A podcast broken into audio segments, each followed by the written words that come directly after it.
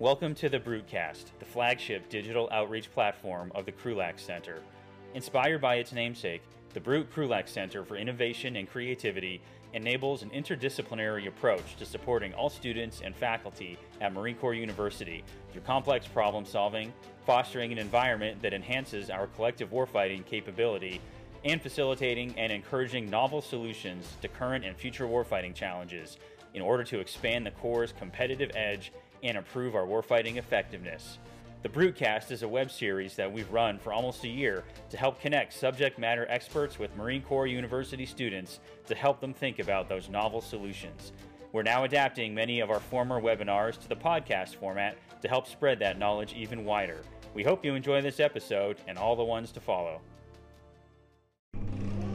Education is what's important. Training, preparation for the expected. Education, preparation for the unexpected. All right, good afternoon, Team Krulak community. My name is Major Ian Brown. I'm the Operations Officer at the Krulak Center. And on behalf of Marine Corps University, the Marine Corps University Foundation, and the Brute Krulak Center for Innovation and Creativity, welcome to the fifth episode of the Brutecast, a series designed to connect the worlds of the warfighter and PME with the best in innovative and creative thought. Before we begin, please remember that all opinions expressed here are those of the individual and do not reflect the views of the Krulak Center, Marine Corps University, the United States Marine Corps, or any other agency of the U.S. government. Today's broadcast features Dr. Amin Tarzi. He's our Director of Middle East Studies at the Krulak Center and is a Senior Non-Resident Fellow for the Program on the Middle East at the Foreign Policy Research Institute. He regularly lectures on broader Middle Eastern security issues in the U.S. and foreign governmental institutions and think tanks, as well as visiting operational Marine Corps units. He is currently working on the maritime security and policy issues in the Gulf and in the Eastern Mediterranean. In today's broadcast, Dr. Tarzi will be discussing Iran's maritime strategies and tactics. All right, with that, Dr. Tarzi, over to you. Uh, good afternoon uh, to everyone. Uh, I want to first and foremost thank uh, Major Brown for uh, spearheading this and being the force behind it. I think uh, while we are in uh, this uh, COVID 19 uh, situation, I think this is helping us talk to the broader community. So I'm very grateful for that. Thank you. what I will do is I, I started with a map of Iran. I know all of you who have tuned in know where that map is, but I just wanted to put in perspective where Iran is and what I will be discussing today. Uh, Iran has a, long coastline on the Gulf, uh, basically covers the entire northern uh, coast of the Gulf, and it has a coastline on the Gulf of Oman, which opens up directly into the open seas in the Arabian Sea and then Indian Ocean. The Iranians actually call that whole area Indian Ocean, not the Arabian Sea. And also it has the southern coastline line of the Caspian. For today's talk, what we will, what I will focus on is mainly the Gulf and the strategies and tactics within the Gulf. Uh, the Caspian, if anybody is interested, we can cover that in the in the Q and A, uh, as well as uh, the broader Iranian uh, strategies uh, into uh, in, the Gulf of Oman and then beyond. so the focus today will be on the Gulf. just as far as I put a map which actually shows the gas and oil, the hydrocarbon reserves, and where they are, the red being gas fields and the green being the oil fields, uh, for a specific reason on why the Gulf matters. Uh, you know, it matters for many reasons, but it is still hydrocarbon. It's still oil and gas. Uh, if if today we were using 100% uh, renewables or, or, some other energy source, the Gulf would not be as important. There's no question about that. Uh, and when you look at the Gulf as a whole, uh, it has uh, the total seaborne volume is about 15% of global output. For oil, it's about 21 million barrels per day, which accounts for about 35% of all crude export, and also 33% of LNG, the liquefied natural gas, and 45% of liquefied petroleum gas. Uh, so when you look at that, it is almost half of the gas and and uh, more than one third of oil that goes from there and goes through that Strait of Hormuz, which is the uh, small opening into the Gulf. The Gulf is surrounded by three sides by water. It has a very small opening, which is shared between the Sultanate of Oman in the south and Iran to the north. Uh, in Iran's largest port, Bandar Abbas, is directly uh, situated on the Straits of Hormuz. Uh, when you look at the container value as a whole, uh, the Persian, uh, the Gulf as a whole is is not as important. Uh, it has a, a, a, container volume is about seven percent of the entire global, and value is about five percent. Uh, lastly, one other thing, uh, I will not go through all the international norms and laws of the sea. Again, in Q&A, we can discuss that. But one point I want to make is that Iran does not officially recognizes the Strait of Hormuz as an international waterway. The United States and every other country does. The Iranians do not believe that that's an international waterway, that it actually falls uh, into their territorial water, which they share with the Sultanate of Oman in the middle. And that right of passage is given at their will. That is not enforced. And the, some of the, what I'll be talking about, about strategies is that issue of uh, Iran's uh, insistence that they have uh, the Gulf is their sovereign, uh, the, the Strait of Hormuz is their sovereign waters. Uh, uh, what I will I will I will discuss about is is the, it, this is overall uh, this what you see in there about the changing maritime environment. These are directly from the, the U.S. Navy's perspective or U.S. government's perspective. I'm not going to go through all of that, but mainly a couple of points. When you look at the the, the period after the Cold War, uh, I would say between 1991 to 2001, uh, the maritime domain is is not contested. The United States is leading the way and is unchallenged. This changes uh, after 2001, and, and it changes in many ways. It's not just a competition among states, but also what you have is you have an introduction of uh, technologies to various smaller country powers and also to non-state actors or hybrid actors. And, and as we discuss Iran, you see that uh, Iran falls into those issues. It has a state, definitely, it's a very large state uh, in the region, but also it has non-state uh, proxies that are helping its tactics and strategies, the Houthis being one of them, but there are many more. And there are hybrid actors which fall between uh, and the Houthis and Yemen will be one of those because they are part of a state, the state of Yemen, but also act as a, a proxy for Iran. And also, what you have is with, with the cyber, smaller powers and even smaller groups have, uh, um, have managed to affect the maritime environment in a way that was not seen before. Yes, piracy was always there. Piracy is as old as as, as maritime voyages of humans. But what you have today is you have a increasing power by smaller states hybrids uh, affecting the strategies at sea. And right now, what you have is, is, is, a term that the United States, a U.S. Marine general, I'll talk about that later, coined it in the mid 80s. You have guerrilla warfare at sea. Guerrilla warfare at sea is, is, a, is, is relatively a new phenomenon. Again, if you want to historically look at it, you have to go back and look at some of the piracies uh, uh, that, that, that happened. But right now, that is part of it. And, and another last, last thing on, the, on this technical aspect is that what you have with modern weaponry systems, this whole idea of sea and land has blurred the distinction between sea-based and land-based operation and assets. You are, the states right now are able to use land-based missiles or land-based technology to affect the sea and vice versa in a way that was not seen before, other than very major powers. So I, I, when you look at Iran and the last, the last uh, part of that uh, changing maritime environment, Iran falls in into that category. And much of what I'll be discussing about the Iranian uh, strategy and tactics falls into, into that. Uh, let me contextualize the recent Iranian actions at sea. I put some pictures because I just wanted to talk about.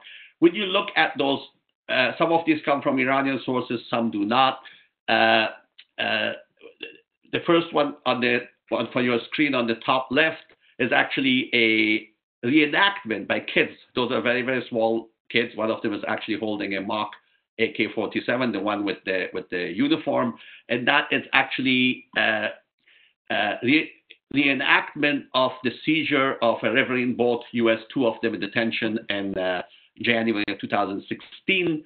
Uh, they were held there for about 15 hours in the middle of the Gulf. And this is the good old days, meaning this was, you know, when, when the JCPOA or the Iran nuclear deal was actually uh, uh, signed.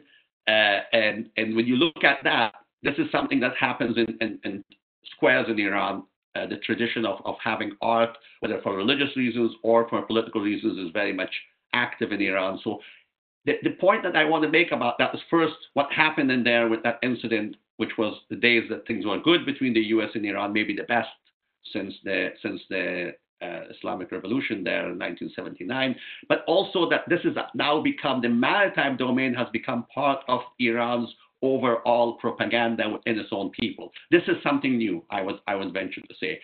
You have always had issues about their missile systems, you had issues about their activities with Hezbollah or the proxies against Israel, but to use the maritime incidents as part of this uh, propaganda and theatricals is new.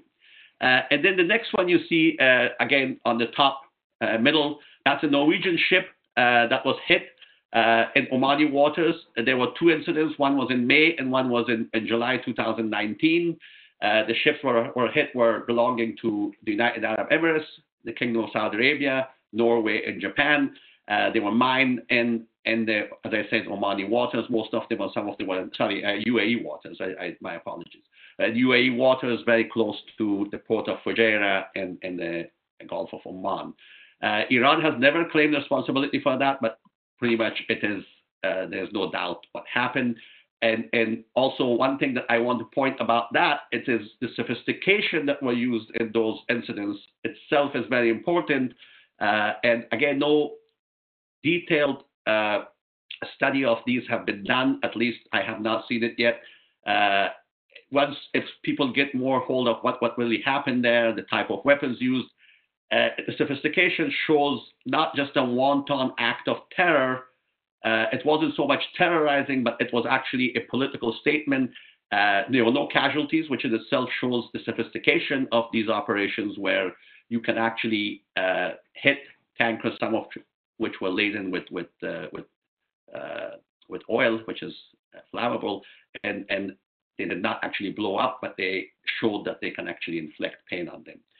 Uh, the picture on the right uh, of your screen, top right, uh, that is one that is uh, the ship is called Stena. The ship is a British flag, Swedish owned ship, which the Iranians uh, basically hijacked on Omani waters and they brought it into their, their port. Uh, that happened. When you look at that, that was July again. At the time, the Iranians basically told everybody that you know they were they had all these different rationales that they want, you know, they didn't accept the warnings that they were veering off into Iranian waters, that they were being uh, uncooperative, and that they were. All of that is, of course, when you look at it, the reality was that the Iranian ship was stopped uh, by the British in Gibraltar, and this was a a, uh, a way of Iran to get leverage. And when you look at that headline, that is Kayhan newspaper, it's a daily, which is the most conservative not the most conservative, but it is the, the, the most important mouthpiece of the more right way, right side of the Iranian government. Uh, and there, there's no doubt. In Persian, it says uh, a, uh, a tanker for tanker, and Iran has uh, basically uh, kept this promise. The promise that if you touch our tankers, we'll get your tankers. So there's no doubt in there. The message for the Iranian people is the British took our tanker, and here we are. We have one of their tankers. Uh, and, and, and this this aspect of leverage actually worked. Uh, again, the British uh, eventually left the ship, uh, let go. The ship was the Iranian ship was not supposed to go to uh, where it was supposed to go, which was Syria. Uh, the name was changed, and eventually, actually, it got to Syria. So these are aspects that aided Iran in this way of the strategy, the tactics to get what they wanted.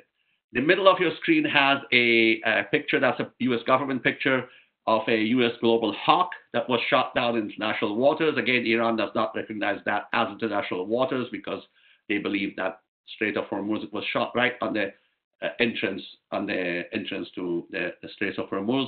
Uh, and and then the two pictures on the bottom, uh, they're from the same same uh, uh, event, but there are two different aspects of it. To the left is is what came out in in Al Arabiya uh, in, in the Gulf. it says you, Iran and UAE held a joint Coast Guard meeting in Tehran. The filed photo from Agence France Presse. To the right is from the Iranian side, where you see uh, the Brigadier General Mohammed Al Misbah Al Ahbabi, uh, the UAE Coast Guard commander, with shaking hands with his Iranian uh, counter, not counterpart, but border police commander Qasim Rezai. This is 30th July 2019. What is important in that is this is a routine meeting. There was six supposed to happen, but not at that level. That level meeting had not happened between those countries since 2013. Uh, as I said, you see one picture showing just basically a, a uh, some some tankers traveling, and the other one is very very clear that the Iranians, for the Iranians, this is the here we have the UAE come and talk with us because the UAE was actually uh, affected. This is right after the UAE ships were hit.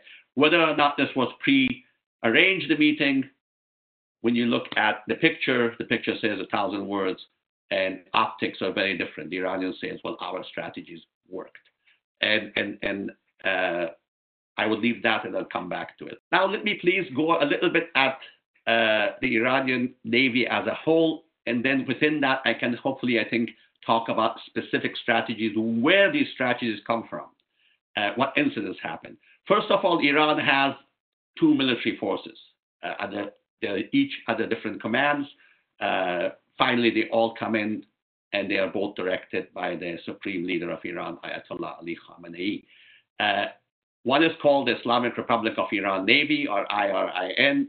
This is pretty much a continuation of Imperial Iranian Navy under Mohammad Reza Shah Pahlavi.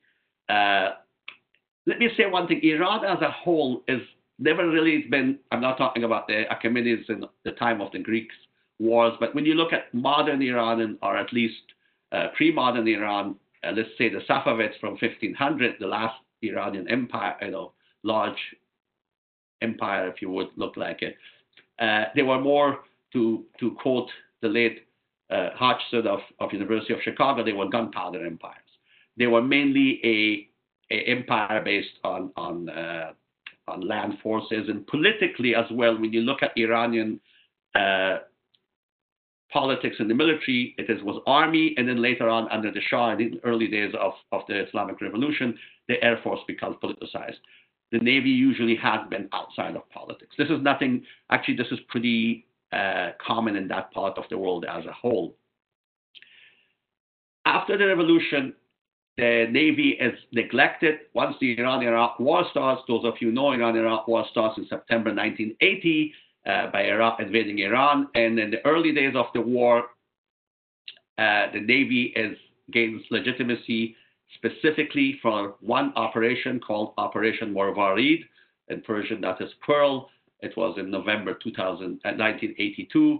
Uh, uh, the Iranian Navy hits the Iraqis in the, basically the only port that Iraq had at the time, Mina al Bakr and Shatt al Arab, and they inflict a, incredible damage on the Iraqi forces. Uh, and, and, this allows the Iranian Navy to uh, gain a, a, degree of legitimacy. Uh, however, as the the Iran-Iraq war continues and Iraq, it becomes longer and longer, uh, the Islamic uh, revolution starts relying on the new force that I'll come to, which is called the IRGC, the Islamic Revolution Guard Corps, and it becomes, you know, it, it has its own navy, and the Iranian regular navy, or IRIN, after 1987, which is two years, uh, one year before the end of the war, becomes subordinate to and competing with the IRGC, and uh, for, for uh, equipment, for funds until 2007. In 2007, there's a reorg that starts from 2007, goes up to 2017. And in this new organization, the, the new, the Iran's regular navy, if you would, is now referred to at least one time by Khamenei as the Iran's strategic navy, meaning this is the navy that takes Iran's strategy beyond the Gulf. So their area of operations becomes area of responsibility becomes the Caspian and then anything else the Gulf. I will not be talking much about the regular Navy at this point because of time constraints, but I will be happy to discuss. The regular Navy or the Islamic Republic uh, Navy, Islamic Republic of Iran Navy, IRIN, uh, also has, as I mentioned, a aspect which is the so-called strategic part of Iran, uh, that is the blue water ambitions, I would say, because it's not there yet. Uh, they have made some port calls, but we can discuss that in Q&A. Uh, now I'll come back to the Islamic Revolution Guard Corps Navy, or IRGC. And it officially was established in 1983, although it really didn't do much. Uh, the headquarters was established in Farsi Island in 1986. Uh, it later moved in the 2000s to Bandar Abbas. Uh, but its main focus has been the Gulf, then and, and then now too. One thing about the IRGC as a whole and the Navy as, as such too, it is a it merges the defense of the revolution and the state together. And that's key. Again, we'll discuss that and, we, if we want to later on on the whole notion of IRGC, and there are some good books and works by others uh, on what how it works out. How, however, uh, uh, that is important to understand that it is it is not a regular military force. It has a issue of guarding a revolution that has happened, which itself today has become that revolution. And by the way, the name everybody calls them revolutionary. They are not revolutionary in Persian. It translates to Islamic Revolution Guard Corps, not Islamic Revolutionary Guard Corps. Uh, minor issue, but it's there. Uh, the development of asymmetric naval doctrine starts during the Iran-Iraq War, and that strategy continues today with certain small issues. When you look at the uh, at the Iran-Iraq War, the notion of what I mentioned before, guerrilla war at sea, uh, which was coined by a Marine general uh, by the name of George Crist, who was in the 80s, 86 to 88, if I'm not uh, mistaken, was the, uh, the commanding general for the United States Central Command. Uh, he mentioned that guerrilla war at sea first. It basically, at the time, it was use of small boats to swarm enemy targets, mines, and introduction of Silkworm missiles from China uh, as a strategic asset, although uh, during the Iran-Iraq war against U.S. or other than Iraqi targets, the Silkworms were never deployed. There's a case, one case that probably it may have, uh, but that is uh, that is uh, still not 100% clear. And when you see this uh, this aspect of Iran's asymmetric warfare, if, for those who can study today, some of these aspects of what is happening today may not be available for everybody to research, and maybe and, and several, several years from now, people will have more input and information to, to go deep into it. However, the tanker war, much of it is available. It's declassified, it's available. And I think a, a good study of the tanker war allows the researcher for to see how this Iranian uh, naval strategy and tactics developed and how they managed to get what they want or not get what they want based on the tactics that happened during the Iran Iraq war. The tanker war, as it's called, from 84 to 88, is basically when the Iranians started attacking tankers from other countries that are traveling in the north to the Gulf. Uh, just to give you a number, during the entire tanker war period, Iran attacked 190 ships belonging to 31 different countries, killing approximately 63 sailors. Again, 190 ships belonging to 31 different countries, killing at least 63% sailors. So this wasn't just a, a very tacit and, and, and peaceful attack. The attacks are there, and how it works out is, is what, what, what the United States and others, not just the US, the French, everybody, the British come in and try to mitigate that. For the United States, at least, I can, I can focus on that. One operation that starts is called Operation Earnest Will, that starts from 87 to 88. Uh, and the, uh, the, the second one is what it does is internationalizes the, the war. The United States begins reflagging initially Kuwaiti tankers with U.S. flag and escorting them in and out of the Gulf. Uh, and as part of that, there are other sub operations. One is called Operation Nimble Archer, which is October 1987. That basically is a, reaction to ships that are now uh, being flagged by the with the U.S. flag that are being hit by Iran. Specifically, there's a, a ship uh, that I'll mention it later on. Incidents, if you're interested in why what happens. And then there's another operation that is much more uh, conducted by the United States uh, Special Command, which you know this is not so much in the in the public domain, but it's called Operation Prime Chance. Uh, it goes from 87 to 89. And this operation has the important part of that is because you see part of that coming back again. At the time, they're using it from, from mobile landing platforms. At that time in the 80s, it's basically a barge. Uh, now, now there's something called a, a, forward staging base or mobile landing platforms, uh, which, which uh, allows uh, launching of helicopters or smaller ships from middle of the Gulf, not at any country's port, uh, or from a, a, larger ship, but actually a platform that is defended. What escalates the war and brings in the United States much into it beyond these uh, small operations to mitigate the Iranian mining and hitting the, uh, the international shipping lanes is uh, a Iranian mine hitting the United States ship USS Samuel B. Roberts. And that is when the escalation happens. And, and, this is important to note again because if you want to look at why what is happening today uh, with with uh, uh, with the asymmetric doctrine of Iran, you, again, in my view, the good we have a good opportunity to look back at these the escalations and also the smaller operations, which were not talked much about at the time uh, because they were not in public domain, but both Prime Chance and Nimble Archer right now, you can you can find uh, very good information about what really happened in that.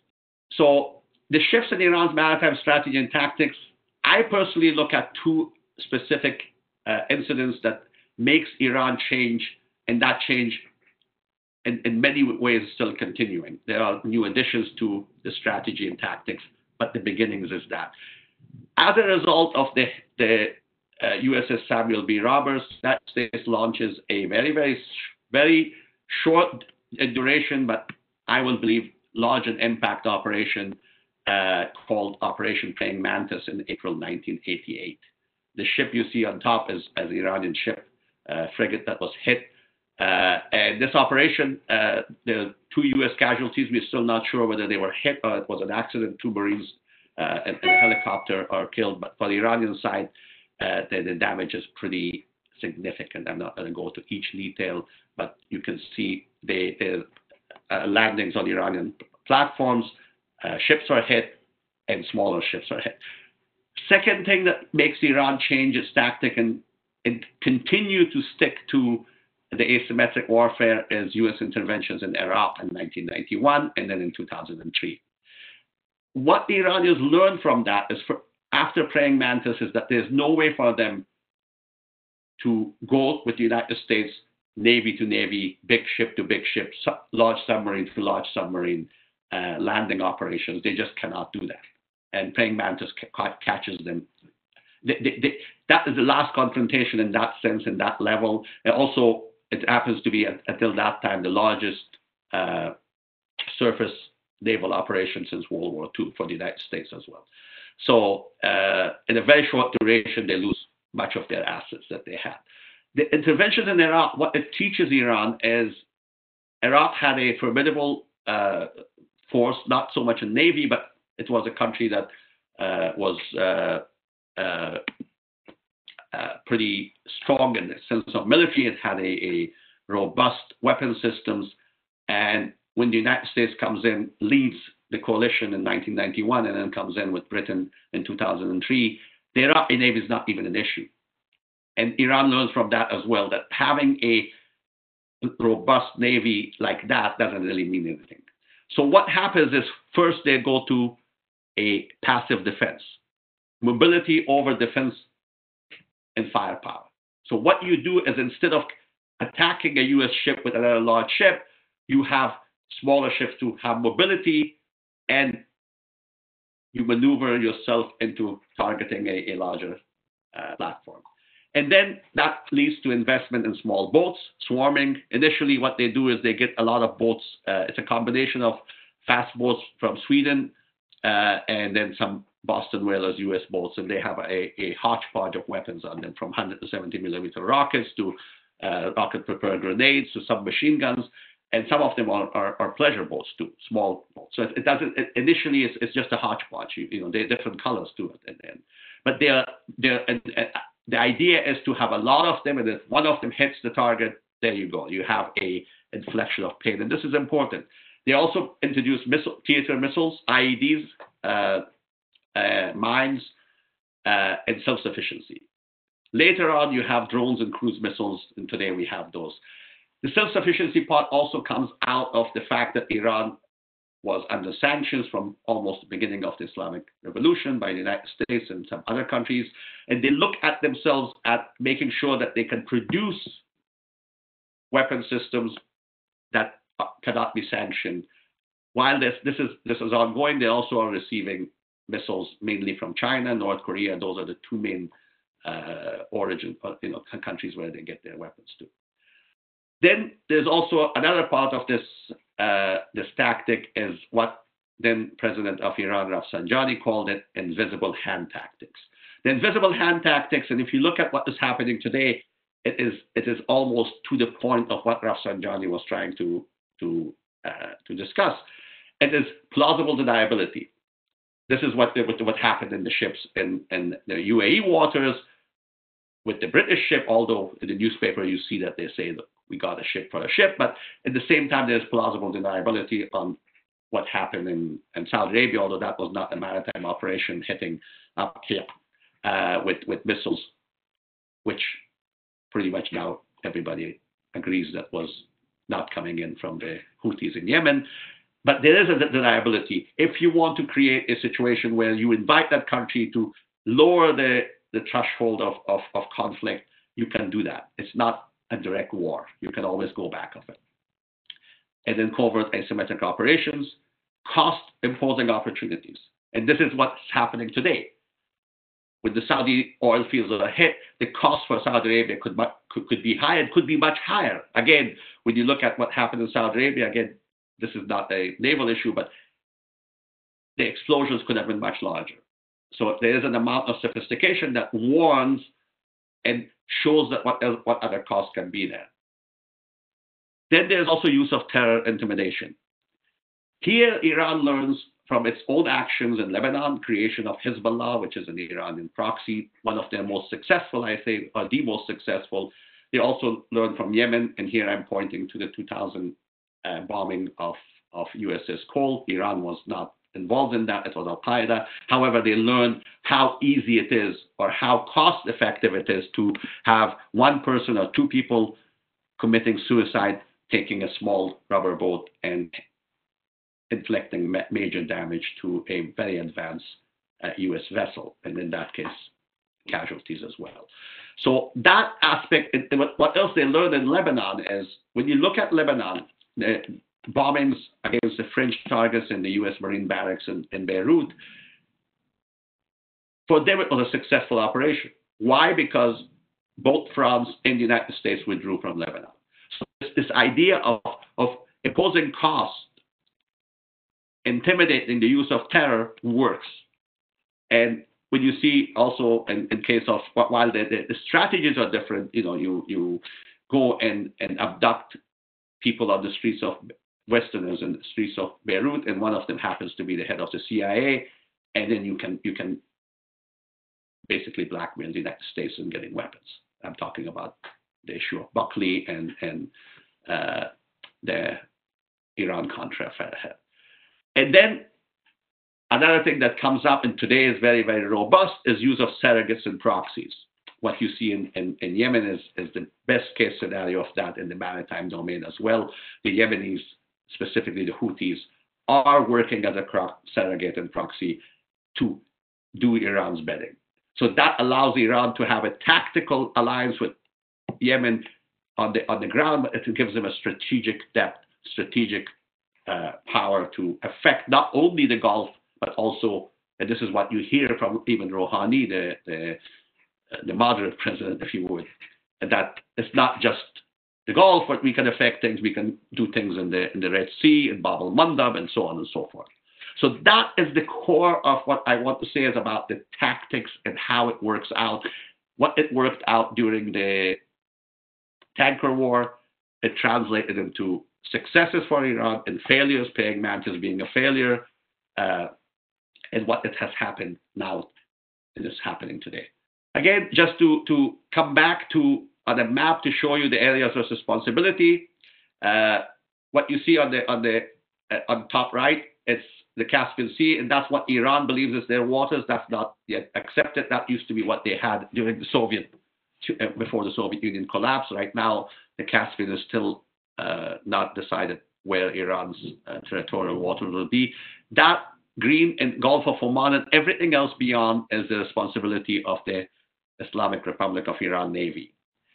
The Gulf is exclusively responsibility of the uh, IRGC and the Islamic Revolution Guard Navy. However, there are two bases that Bushehr and Bandar Abbas that you see there, Bushehr Northern Gulf and Bandar Abbas right at the uh, entrance of the Straits of Hormuz, where the regular Navy or the IRIN has a, a, two bases there.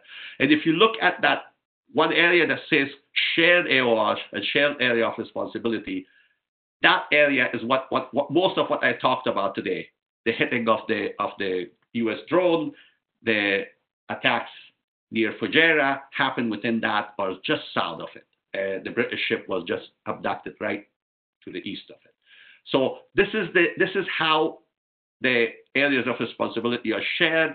And still, if you look at it, for the Iranian Navy, the main task is the Gulf and the entrance to the Gulf. That's where they think they have their greatest power, and that's where they think they can affect much more of their strategy.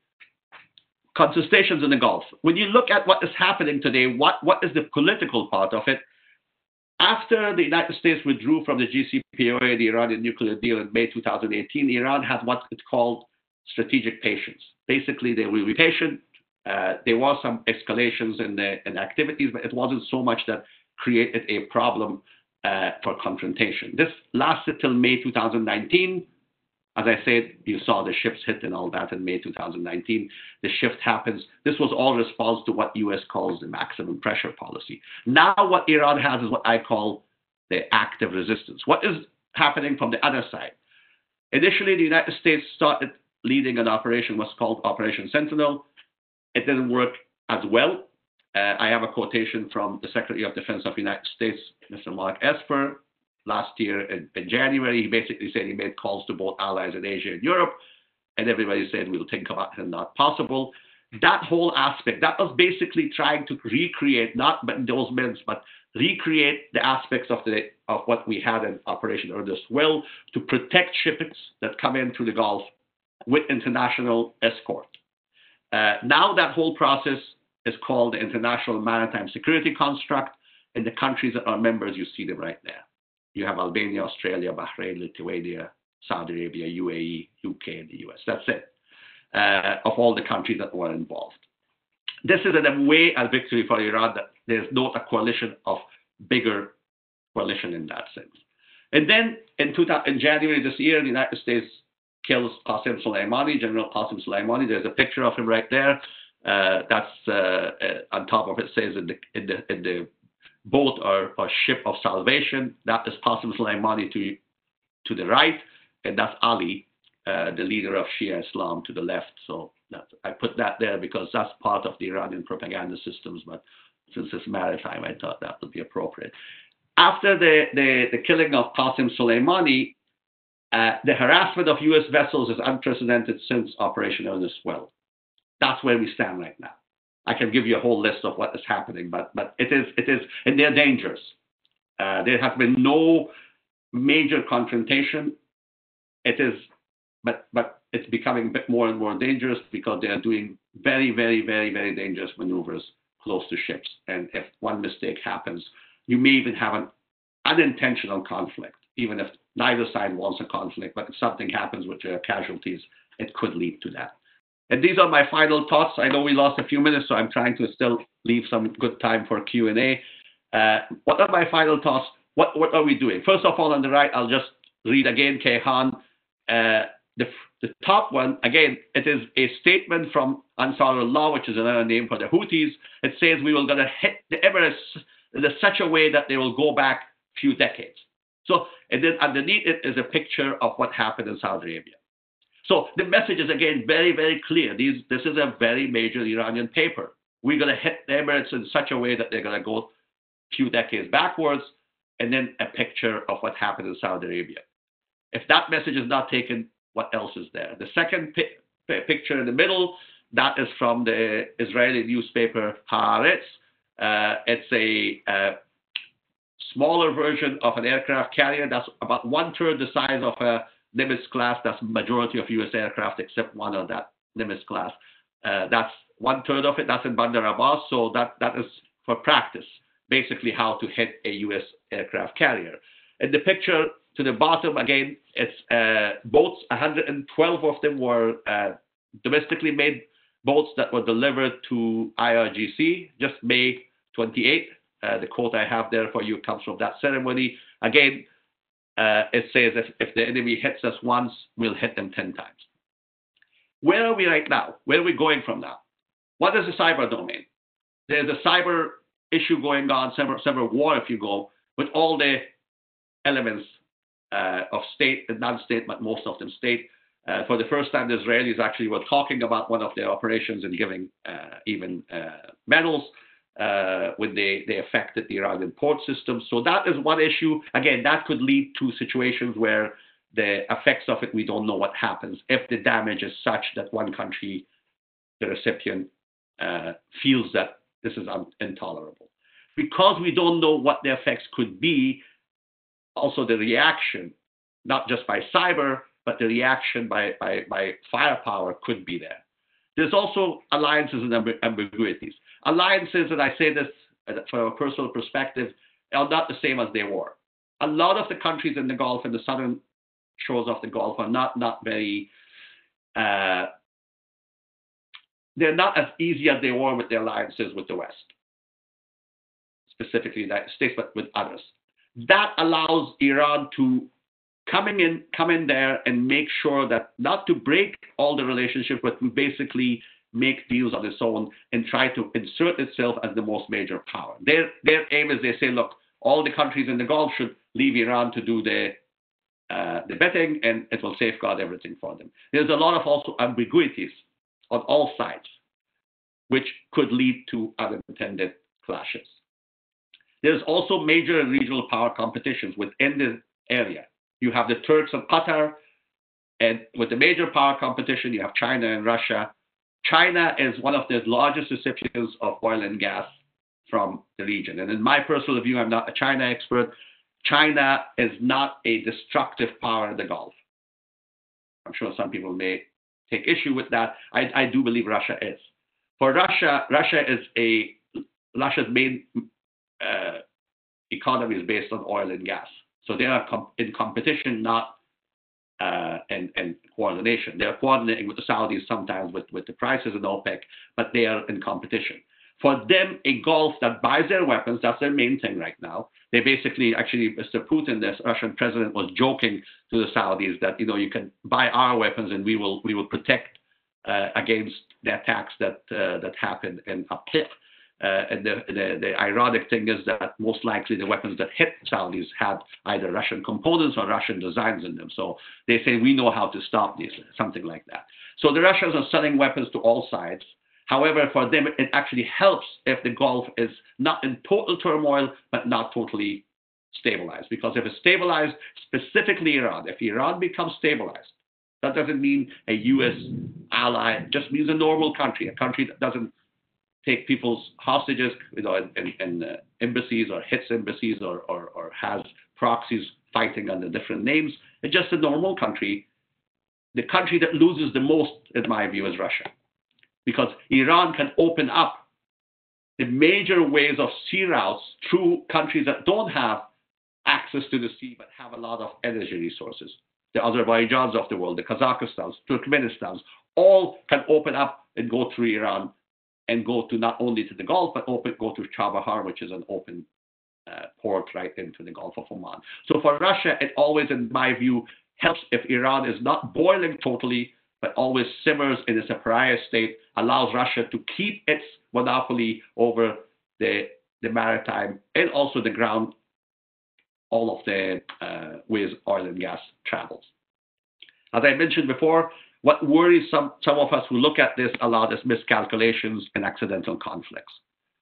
Uh, and, there's no way to stop that once it happens. We have seen it before, and if it happens, it could lead to something much more major where neither side is initially intending to do that, uh, and, and, and then gets out of, hand by the time we have a hold of it, it could be uh, quite a bit into a, a conflict.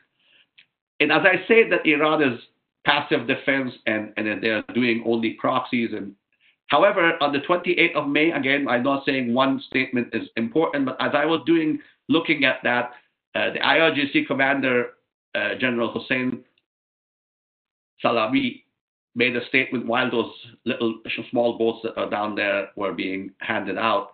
And he said, defense is our logic in war, but not in the sense of passivity against enemy. Our operations and tactics are offensive, and we have shown it in the battlefield.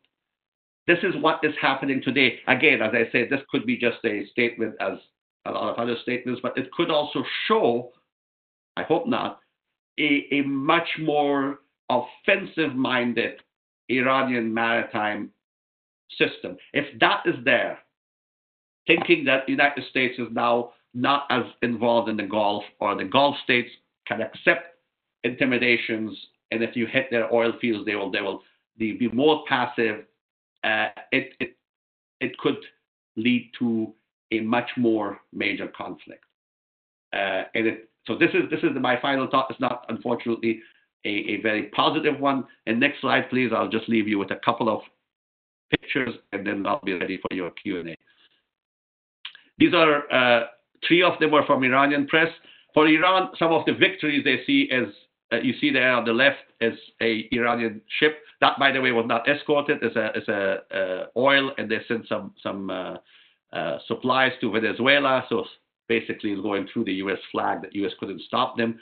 Uh, the top right is a picture, although it's about COVID and face masks. But for the Iranians, the fact that they show that Europe and the United States is not working together. You see the leaders of, of major European powers in the United States there uh, that they are at each other's necks. This is perfect for them because that allows them to react and do what they want. And the fact that, as I mentioned in the uh, international maritime security construct of the major European countries, there's only one in there, and that's that United Kingdom. That for Iran is a victory. Dividing is a victory. The last one, at the, no, the bottom one on the right, uh, is another Iranian from Tasnim they say Saudi rockets are going there, and they show Yemen with a small dagger, uh, the Khanjar, uh, that Yemen could do so much just whizzing through the Saudis. Obviously, what the Yemenis are doing is almost directly Iranian controlled, and the weapons are Iranian. So that is again showing you have these big weapons you're buying, but we can affect and hurt you much more with, with smaller weapons. The picture to the left is from the US Navy. Uh, that's an Iranian uh, boat that's an IRGC boat uh, coming too close to a United States ship. When I say close, you can see how close they are, and they're not one of them. I just want to show you that one picture that was handed out to the public. Uh, these are very, very close calls. Uh, and, and those of you who are the naval part, there is a distance that after that, captains of, of naval vessels are authorized to use firepower. And if that happens again, situation can get out of hand. But thank you very much for your time and for your listening to me. Thanks a lot. Education is what's important. Training, preparation for the expected. Education, preparation for the unexpected. We hope you enjoyed this newly adapted episode of the Broodcast. You can view older episodes with their full video content on the Krulak Center YouTube channel.